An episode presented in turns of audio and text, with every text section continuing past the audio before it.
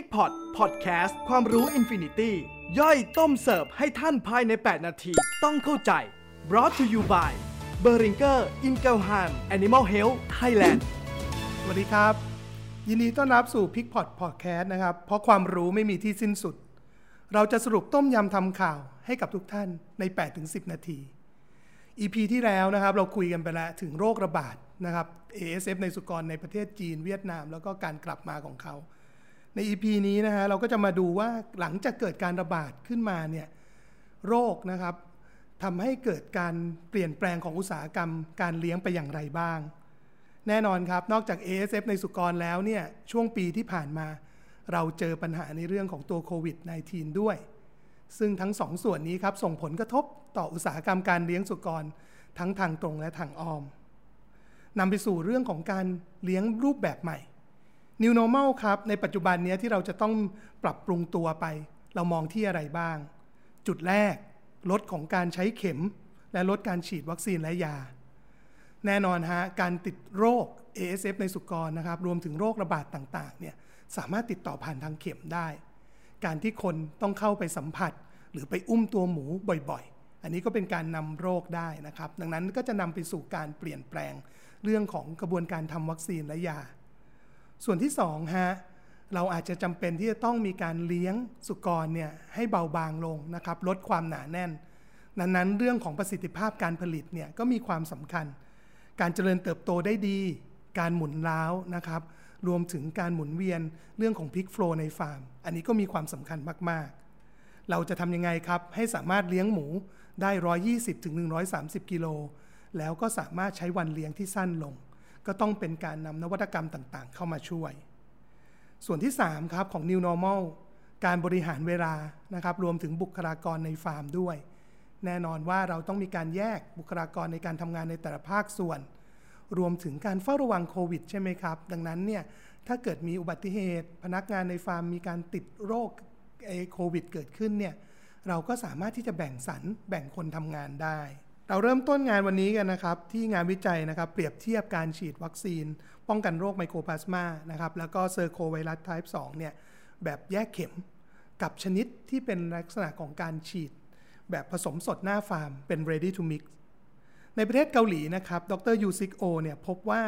การผสมสดหน้าฟาร์มนะครับ ใช้เป็น ready to mix เนี่ยสามารถประหยัดเวลาในการฉีดวัคซีนลงไปได้ ที่น่าสนใจครับ ก็คือสำหรับฟาร์มขนาดใหญ่เนี่ยสามารถประหยัดเวลาลงไปได้ถึง 10 ถึง 30 วินาทีต่อตัว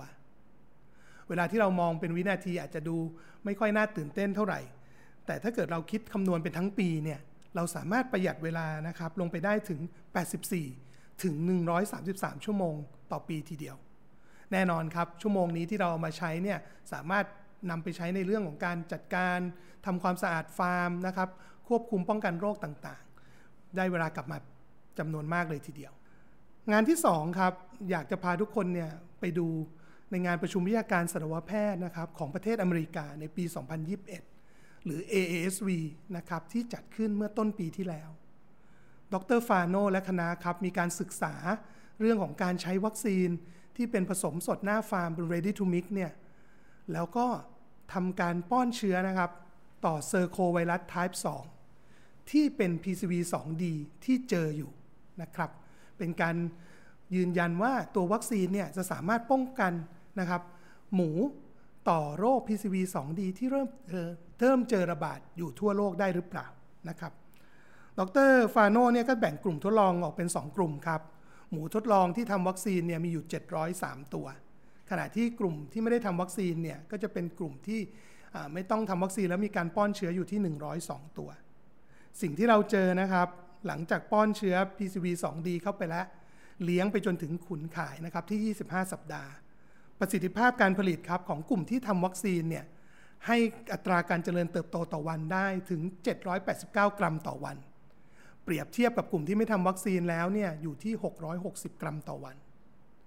ส่วนที่สำคัญที่สุดอีกอย่างหนึ่งครับ ก็คือเรื่องของเปอร์เซ็นต์เสียหายตายคัดทิ้ง กลุ่มที่ทำวัคซีนนะครับ สามารถลดเปอร์เซ็นต์เสียหายลงได้นะครับ เหลือแค่ 3.7%กลุ่มที่ไม่ทำวัคซีนอาจจะเสียหายอยู่ที่ประมาณ 4.6%ดูเป็นตัวเลขแบบนี้แล้วไม่แตกต่างกันเท่าไหร่ แต่เมื่อเราลงมาดูลึกนะครับ ในงานดรฟาโนเนี่ยเก็บเรื่องของเปอร์เซ็นต์ที่จะต้องใช้ยาฉีดนะครับปฏิชีวนะในการฉีดรักษาเนี่ยนับเป็นเปอร์เซ็นต์ในการรักษาด้วย ปรากฏว่ากลุ่มที่ทำวัคซีน มีเปอร์เซ็นต์ในการฉีดรักษาอยู่แค่ 19%ส่วนกลุ่มที่เราไม่ได้ทำวัคซีนนั้น แม้เปอร์เซ็นต์เสียหายจะไม่ได้เกิน 5%แต่จำเป็นที่จะต้องลงไปฉีดรักษาหมูเนี่ยถึงครึ่งหนึ่งครับ 50%ดังนั้นเนี่ยเรื่องของการที่ต้องฉีดยารักษาปฏิชีวนะ การใช้เข็มต่างๆ และต้นทุนการรักษาของกลุ่มที่ไม่ได้ทำวัคซีนเนี่ยเรียกได้ว่ายังไม่ได้ประหยัดแล้วก็ไม่ได้ลดลงเลยนะครับ เราจะเห็นได้เลยครับว่าจากงานนี้เนี่ยนอกจากควบคุมลดเข็มลดการฉีดลงแล้วเนี่ยการป้องกันโรคนะครับต่อ PCV 2D นะครับหรือว่า Cercovirus Type 2D ที่มีการแพร่ในปัจจุบันเนี้ยกลุ่มที่ทำวัคซีนก็สามารถควบคุมได้ ตอบโจทย์ครับว่าการใช้นวัตกรรมแบบใหม่นะครับของตัววัคซีนที่เป็นในลักษณะของตัวสื่อน้ำโพลิเมอร์ ผสมสดที่หน้าฟาร์มเนี่ย